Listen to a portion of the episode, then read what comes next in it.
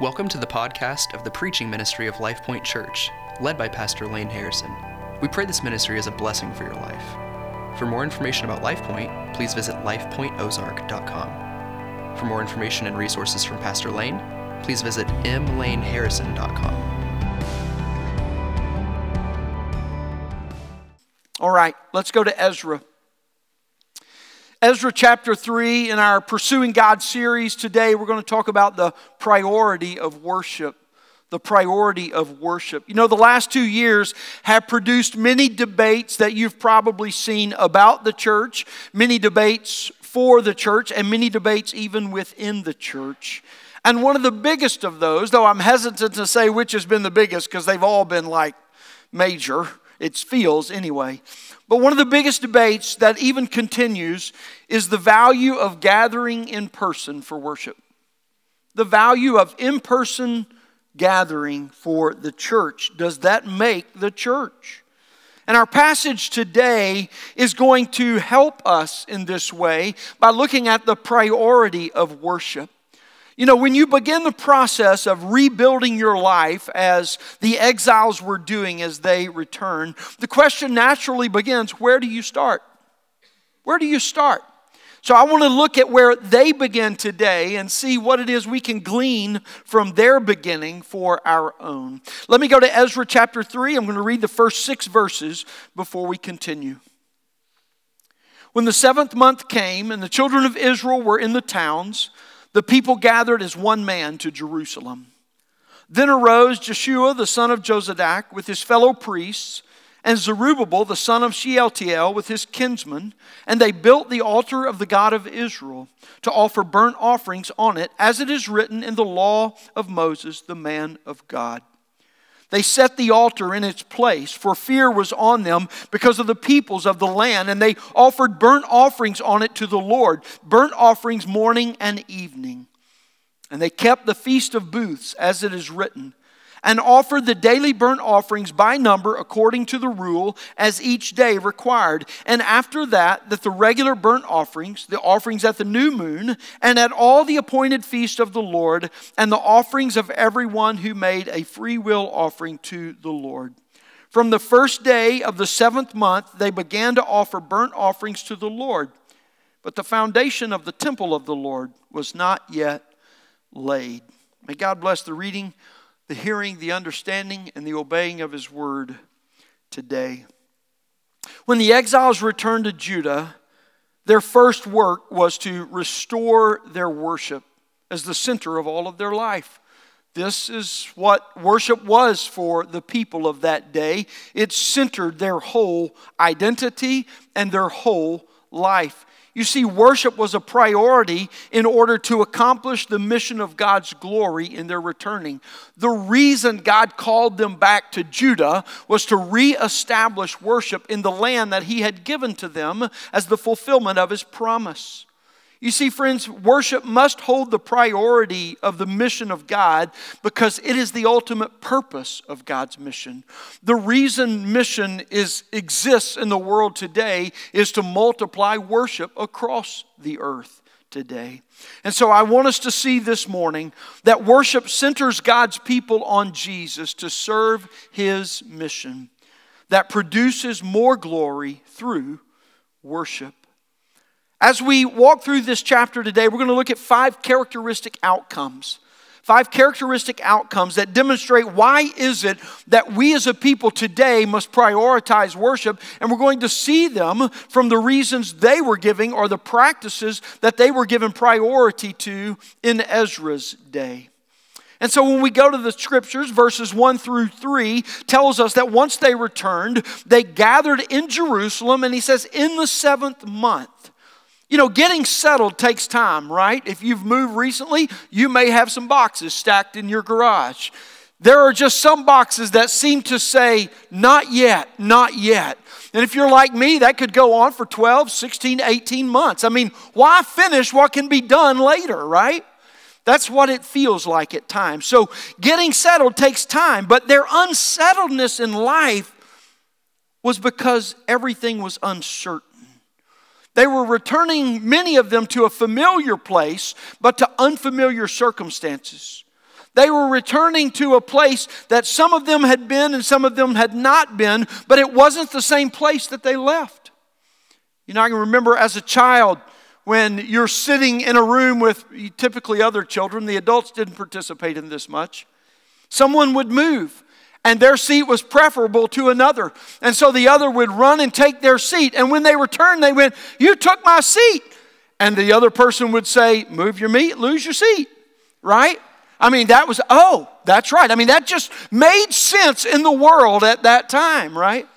Well, when they left and went into exile, other people took over the areas, their homes, their pastures, and those kinds of things. So as they returned, they would find people who were less than willing to give up the life that they had made over the last number of generations.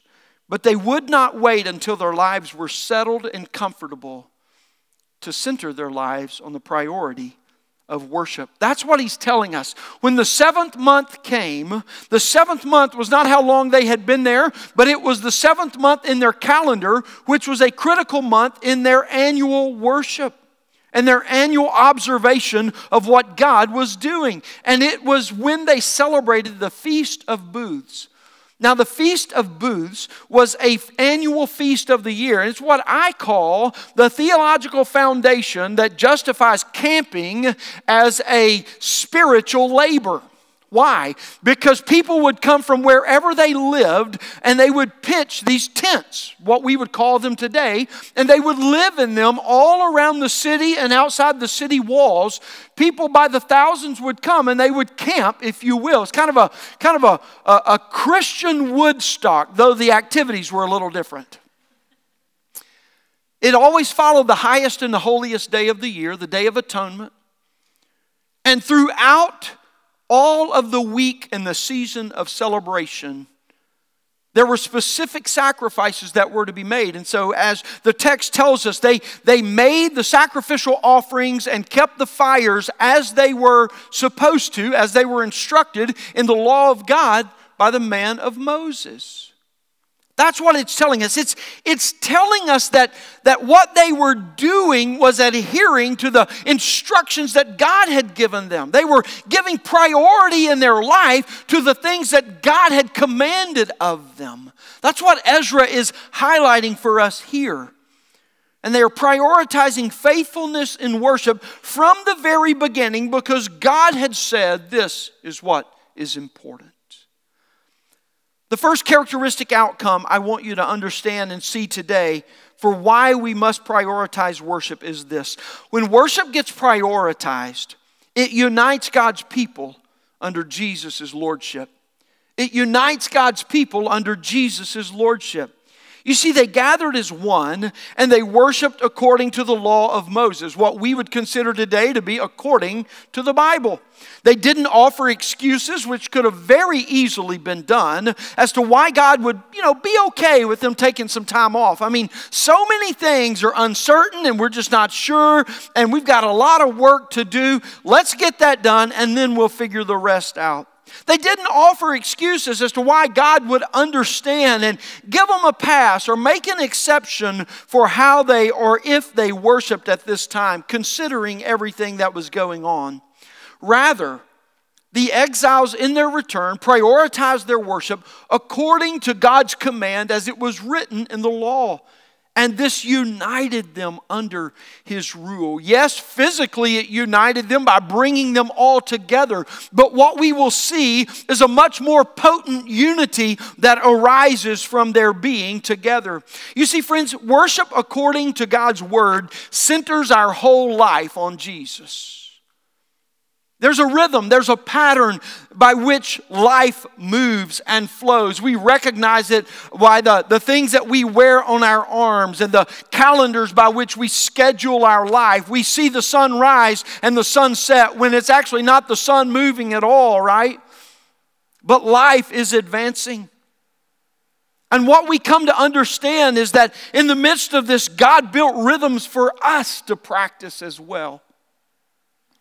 And in these practices, He's given us instruction, and the regular gathering of His people becomes the centering for our whole life, both as a people and as individual. You see, worship aligns our lives with God's Word. You had to refuse to plan something else today to get here. You had to say no to something else in order to say yes to this. One pastor friend of mine says it this way Sunday morning church is a Saturday night decision. Why? Because you've got to make a decision about what you're going to give the priority to in your life. And you see, worship aligns our lives with God's Word that the Spirit of God might be able to transform us by the Word of God taking root in us. And the more that the Word of God takes root in us, the more we are made like Jesus Christ. And the more we are made like Jesus Christ, the more our lines, our lives begin to align in unity with one another.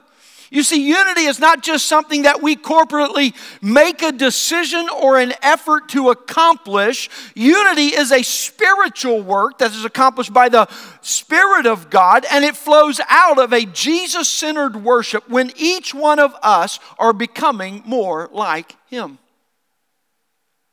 Unity is not about agreement, unity is about surrender to the Lordship of Jesus Christ and what He wants to do. And that's the first characteristic outcome that we see from the exiles in their return for us today. Now, when we come to verse 3, it says they set the altar in its place. The first thing they rebuilt when they returned was the altar.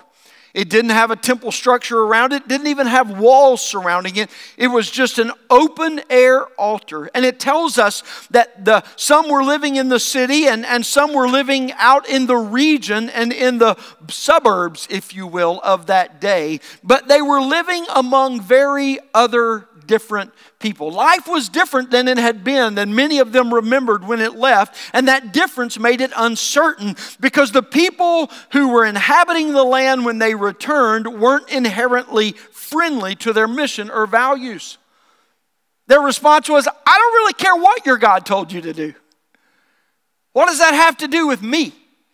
Why do your values affect me? These are the kinds of arguments that they were confronted by. But one driving motivation, verse 3 and verse 4 tells us that fueled their worship was the fear of the people who were in the land. What are they going to do? How are they going to respond?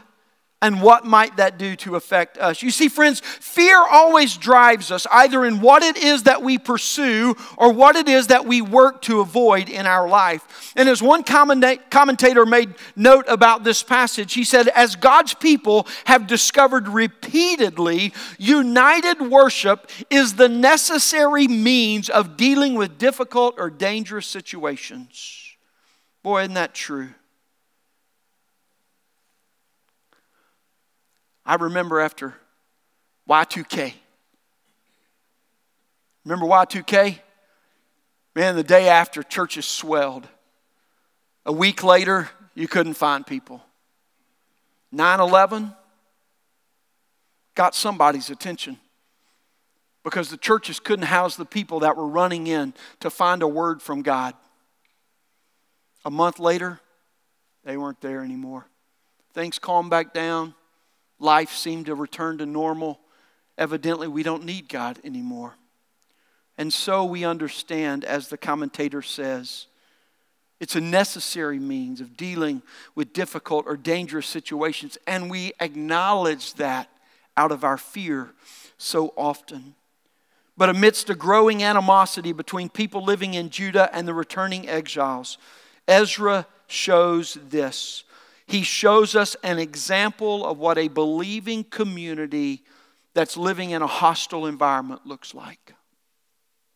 People who are depending upon one another. Maybe you've seen some of the recent videos that I've seen of Christians in Ukraine who are gathering in public spaces, in homes, and in private places to sing together, to encourage one another, and to find strength with one another in the days that they are facing.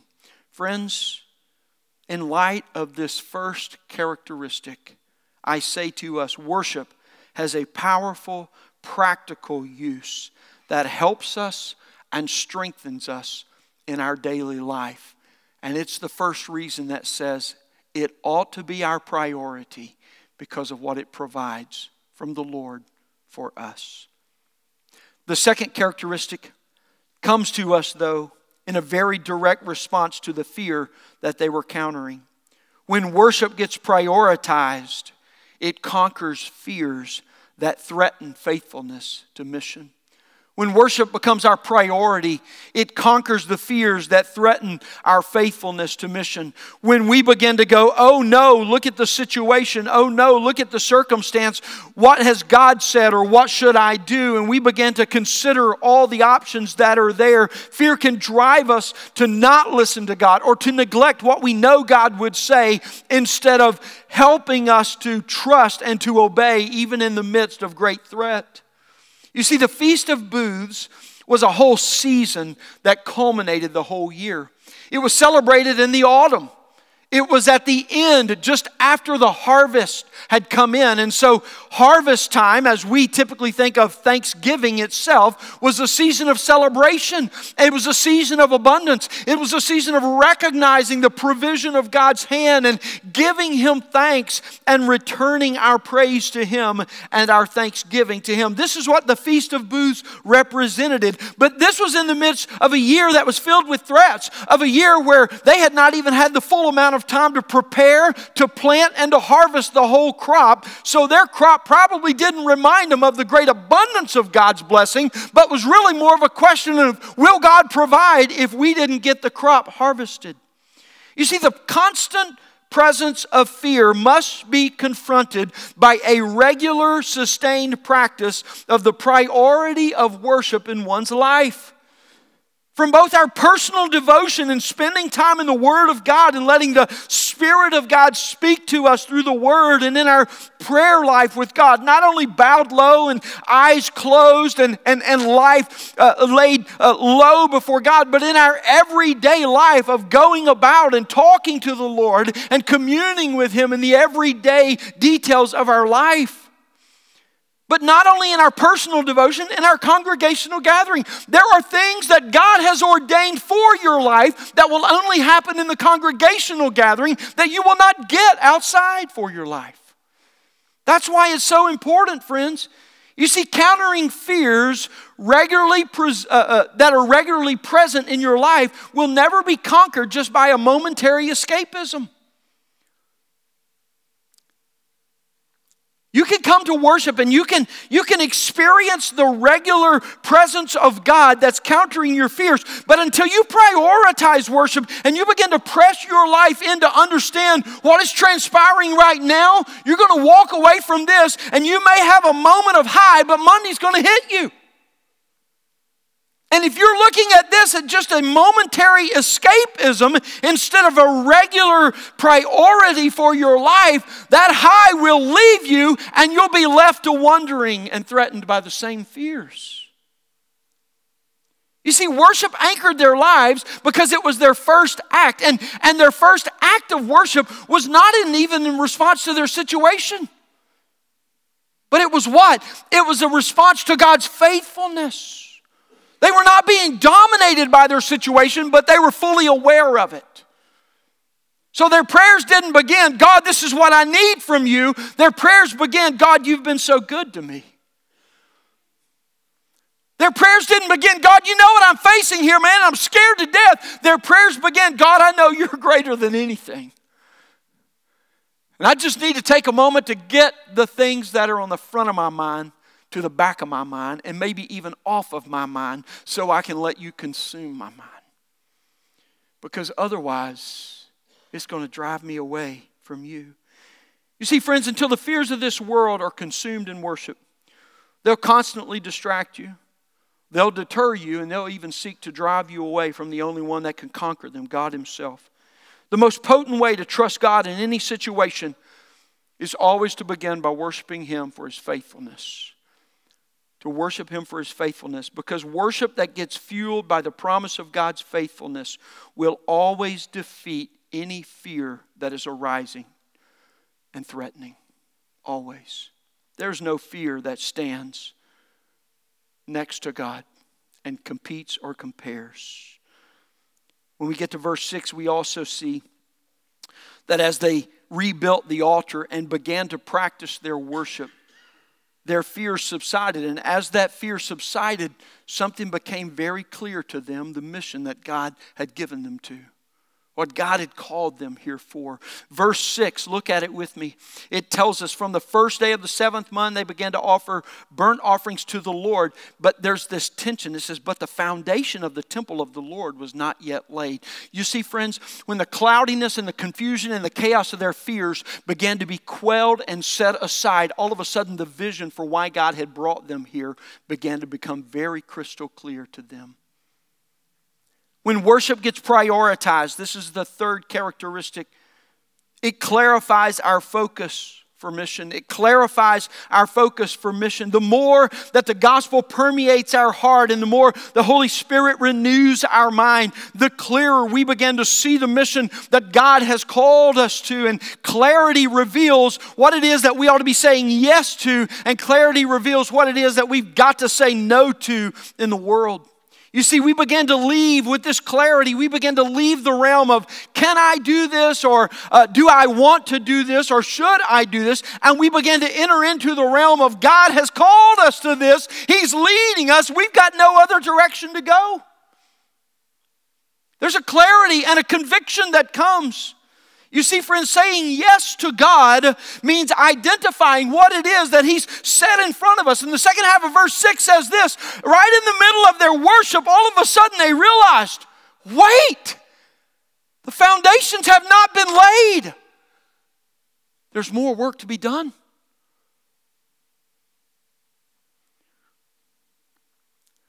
We identify what it is that God has set in front of us and we pursue it by faith. You see, so often in our life, the yes in following God as we pursue Him only gets clarified when we begin to say no by faith to the things that we know are not from Him. You see, so often, so many of the difficulties in obeying God and trusting Him in your life is not because He's not wanting to make things clear or hasn't made things clear. But you're carrying everything that you've compiled and you're bringing it along when God is saying, You can't do what I'm calling you to do if you keep dragging all that stuff with you. And you've got to trust Him to say no to the things that are deterring and distracting, to release the things that God's already taken care of that you keep taking hold of, and to trust in the way He's going to work. And that's what worship does, friends. Worship may not give you the final answer to all of your questions in life, to every decision that you have to make, or to every situation you're facing. Don't think that I, I believe just because you show up in this room one day a week and for an hour or so of the week that you're going to walk away and, man, I had some decisions to make this week. I know exactly what I've got to do uh, to make that decision. I've got a question that's really been in my heart and mind, has been heavy on me, but, but now I know what I'm supposed to do. So I can walk. I mean, it's not like everything is hunky dory when you walk away. And that's a technical term. I need you to know that. But let me tell you what does happen every time. In worship, God may not answer your questions, every one. He may not speak to every decision that has to be made or situation, but He always clarifies the next step for you to trust and obey. You see, I know one of the reasons God doesn't give us the big picture so often, said, go this way, is we're like, uh uh-uh, uh, i am not going that way. That's why He says, here's the next step. Will you trust me here? Because the person you're going to be when you get to where He's leading you is not the person you are standing here looking. But it is the person you are becoming as you say yes to Him every step along the way. Dying to self, living for Him. God works this way because more than an answer, far more than a solution or a decision or even a direction He wants to give to you. He is working to draw you close to Himself for communion. You see, God wants to show you far more than just a simple answer or, situ- or, or, or, solution to a situation. He wants to show you His heart, He wants to show you His glory. and He wants you to be able to see and to discern all things of this life for His glory. That's why Romans 12, 1 and 2 tells us do not be conformed to the pattern of this world any longer, brothers and sisters, but be renewed. Be transformed by the renewal of your mind so that you can discern God's good, perfect, and pleasing will. This is what God is working for, friends. Worship as a faithful daily living to love God supremely in all of life makes clear and plain what He wants to do through your life. And worship brings clarity to daily life as we walk by faith in communion with and obedience to God. And that in turn strengthens our focus on serving His mission. And we get to verses 7 through 9, we see where the exiles realized, okay, there's more work to do. They've clarified the vision, they know what it is, and so they set the wheels in motion. They began to delegate the work, they began to uh, contract with other people if it's outside their skill set and not able to do it. Let's get the work moving. Let's find whatever we have to do, whoever we have to get, and let's get the stuff here so we can get the work moving forward. So they went to work ordering goods, delegating tasks, and rebuilding the foundation of the temple. And we see the fourth compelling reason for the priority of worship here. It's when worship gets prioritized, it fuels missional labor. It fuels missional labor. It not only unites us, friends, it not only quells our fears, it not only clarifies the mission, but now it fuels the labor to accomplish the mission. That's what we begin to see in 7 through 9. They are getting after it, they're getting stuff done. They lose themselves in the work because it's very clear this is why we have come, this is what God is doing, and we're going to expend our lives to see this get accomplished in our day. Nothing fuels motivation to serve God like knowing what it is He's called you to do. Man, when you've got a clear vision of what God has called you to, it provides a fuel to serve in your labor for that mission. And a very potent formula for missional fuel for us to serve the mission of God is given to us in Second Corinthians chapter 5. It's this it's the why, it's the what, it's the who, it's the how. We start with the why. Why, why do we serve this? Because God has called and compelled us in love. Paul writes in Second Corinthians 5 For we believe that one died for all, and therefore all have died, and all who have died in him by faith, speaking of Jesus, now live their lives for him by faith. Therefore, we are compelled by his love, constrained, controlled by the love of God. This is the why. You know, even the secular market recognizes this. There's a very famous book out by an author named Simon Sinek, and the title of it is Start with Why. Why? Because when everybody understands what the work is, the work itself becomes the very motivation that fuels the work itself. Sounds like a good idea, doesn't it? Well, we see it here in the scriptures. From why we move to the what. Verse 16 of Second Corinthians 5 tells us that God has given to his people a message and a ministry of reconciliation. We are calling the nations, beginning with our neighbors, to look to Christ and be reconciled to Him.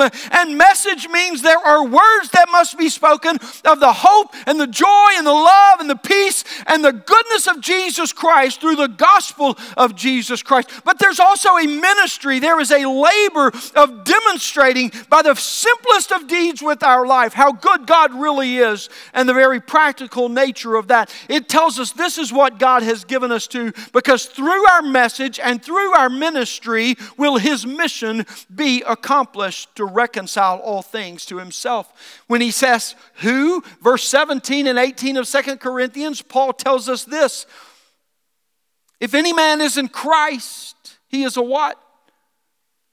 A new creation. The old has gone. Behold, the new has come. Every person who has been made new by God in Jesus Christ is the who of this missional labor. Those who have been made new by God are the ones who are called to serve his redemptive mission. And then how? How? Verses 19 and 20. The how comes forth as we proclaim the good news of forgiveness and of cleansing from sin in Jesus' name, as we proclaim the newness that he makes to us and ultimately, we see that this missional fuel culminates in the finished work of Jesus Christ in verse 21 when he writes, For God made him who knew no sin to become sin for us, so that by him we might become the righteousness of God. This is the mission. And it's why our gathered worship is so important. It fuels us. You see, the priority of worship fuels the mission through our community as we carry out our ministry and declare our message among one another to the whole world. Verse 10 through 13, something very interesting transpires, though. Look with me, I'm going to read these verses for us. And when the builders laid the foundation of the temple of the Lord, the priests in their vestments came forward with trumpets, and the Levites, the sons of Asaph, with cymbals to praise the Lord, according to the directions of David, king of Israel. And they sang responsively, praising and giving thanks to the Lord, for he is good, for his steadfast love endures forever towards Israel. And all the people shouted with a great shout when they praised the Lord, because the foundation of the house of the Lord was laid. This, this monumental moment of celebration in verse 12 goes on to say, But many of the priests and Levites and heads of the fathers' houses Old men who had seen the first house wept with a loud voice when they saw the foundation of this house being laid, though many shouted aloud for joy, so that the people could not distinguish the sound of the joyful shout from the sound of the people's weeping. For the people shouted with a great shout, and the sound was heard from far away. You see, as the exiles were serving the Lord, they were responding to the one who it is that was leading them. And Ezra 3 10 to 13 captures this highlight of celebration, but all right in the middle of it, it just stops for a moment and, and, and introduces us to this depth of sorrow, this grief that becomes overwhelming to some. For the people broke out in praise and thanksgiving to God, and they're singing the Psalms that King David had written for them. It's as if one of those Southwest Missouri Ozark wintertime sunsets all of a sudden captured everybody's attention, and the sky was filled with this glorious display of beauty that just could not be denied. And it just stopped them in their tracks for a moment. But then at the same moment, some of them began to weep. It tells us that their voice, both the shouts of praise and the weepings, rose so that the people all around them only heard one voice.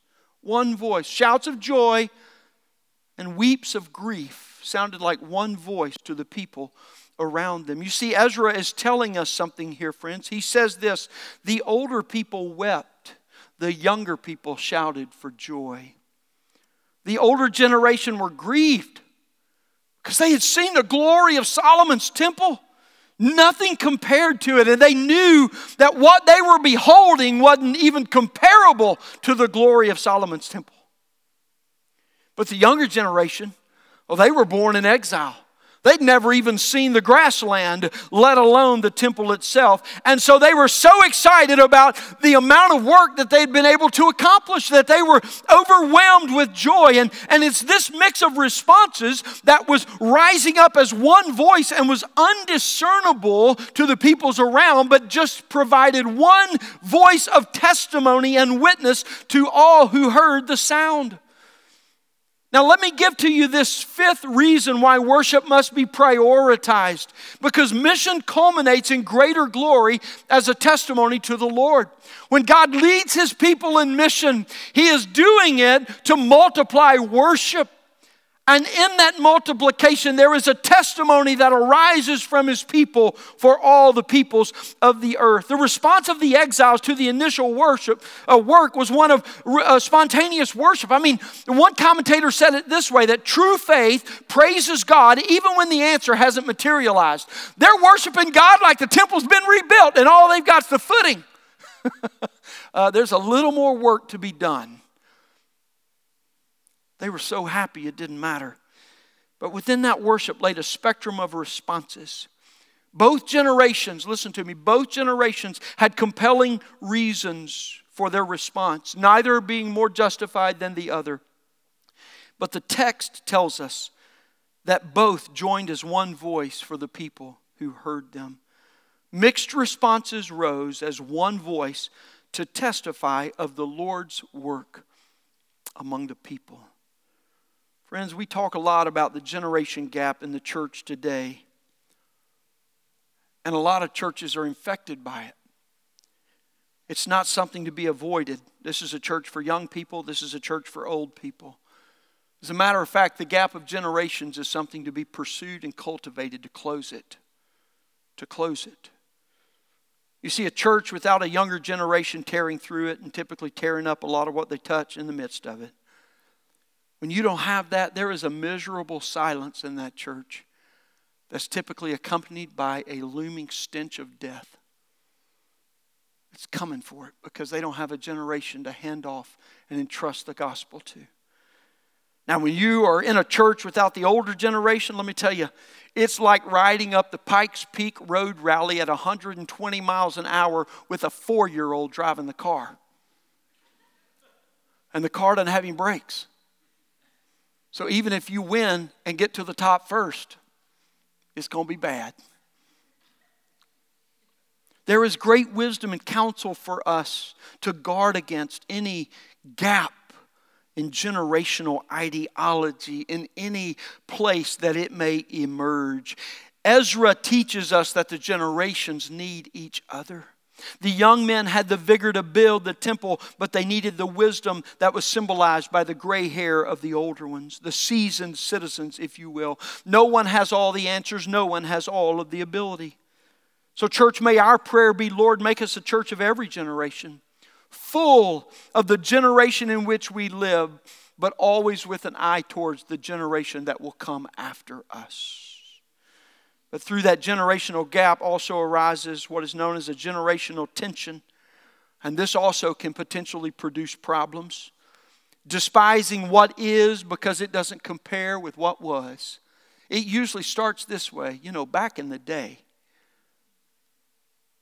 I know that hurts, doesn't it? That hurts. We're the adults, it's ours to get over. But there are times when back in the day is the best counsel that can be given for the day that we are in.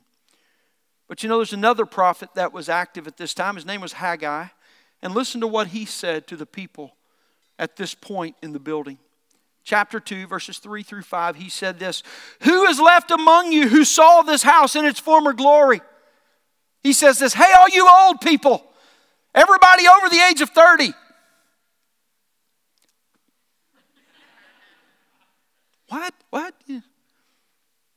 He says this How do you see it now? Is it not as nothing in your eyes? And just as they thought they were about to be vindicated in their position, he flips and he says this be strong, all you people of the land, declares the Lord.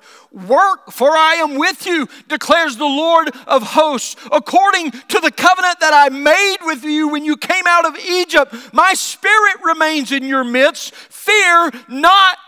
For the latter glory of this house shall be greater than the former, says the Lord of hosts. And in this place I will give peace, declares the Lord of hosts. What you see is right, he says, but it's not all that there is, nor is it all that there shall be. This isn't about how great the glory days were. It's not even about how strong the days are today. It is about what I have promised, and nothing will thwart me from fulfilling my covenant promise through you.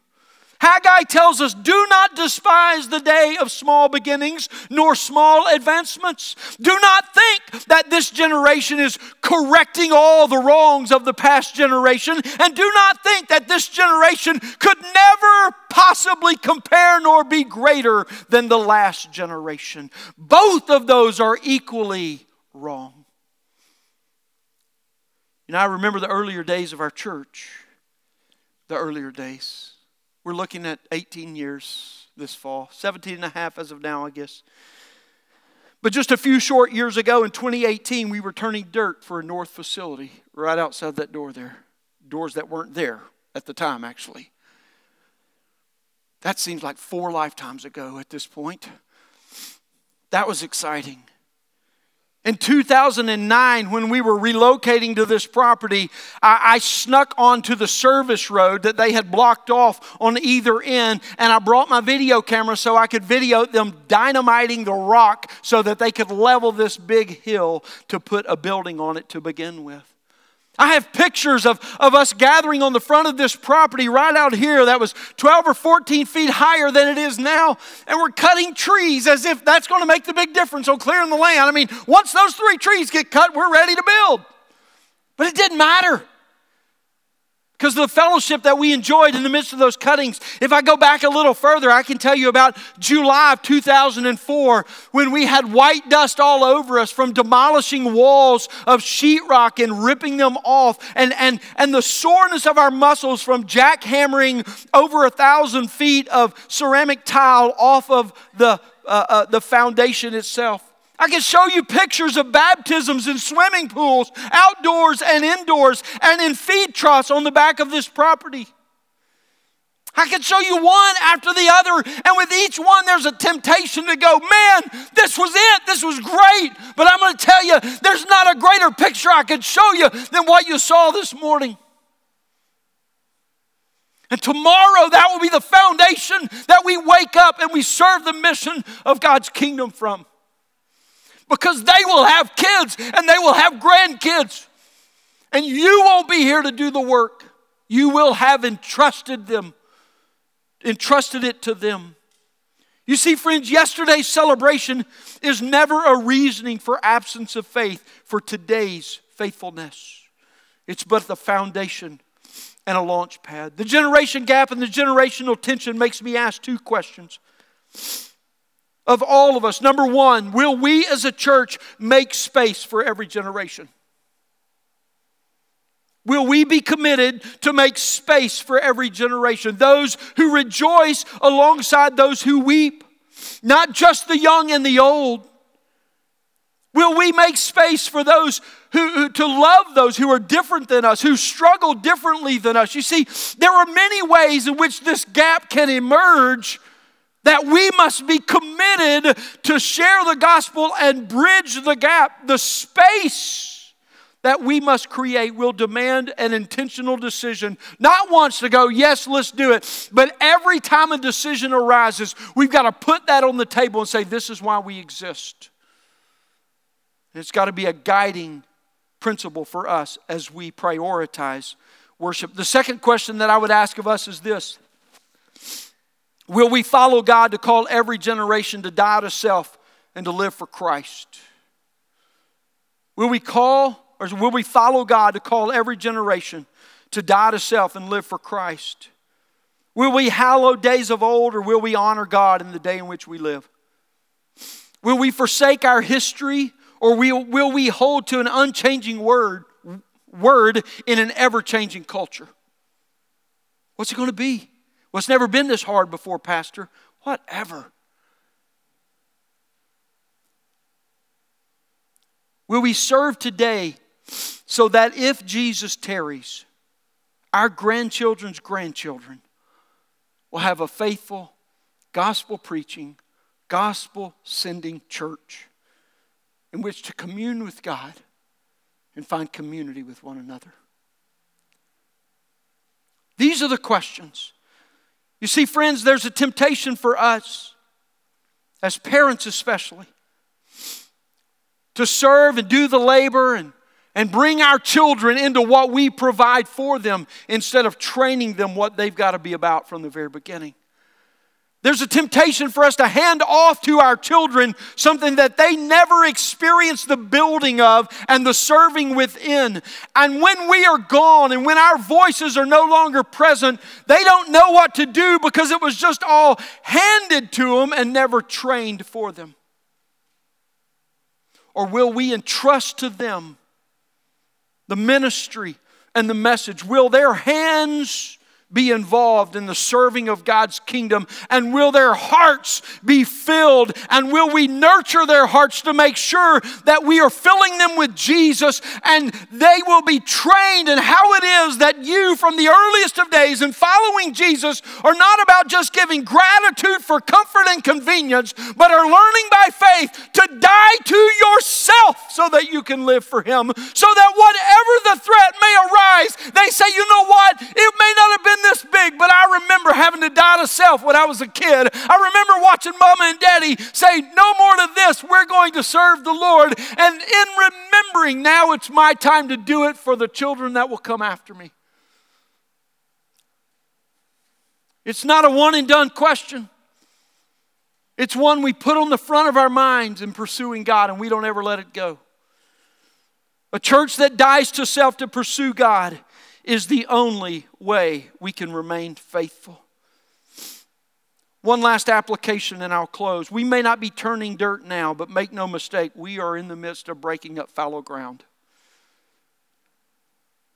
Many hearts have been hardened subtly towards the Lord, towards the church, and towards spiritual faithfulness in this season by neglect, even by absence over the last couple of years. And where church became a void, other things began to fill the vacuum and our time and our schedule and our energy. Haggai speaks to us today, friends, with the same message. We are to work, for the Lord is with us. We are to serve because He is fulfilling His covenant among us. His Spirit is residing here with us, He is leading us in His mission. Will we die to self to see Christ proclaimed among the nations? How about you? Those of us who know the faithfulness of God should not simply relish in the days gone by, but remember it and tell it to encourage all who are coming up after us. And by wisdom and counsel, may we raise up a generation to trust the Lord so that what they see in future days will be a greater representation of the promise of God. The latter glory will be greater than the former. The real power of worship reminds us of this. With all that we have seen God do, church, how could we not trust Him for all that He's calling us to do? We need a move of God to awaken us. Let's pray.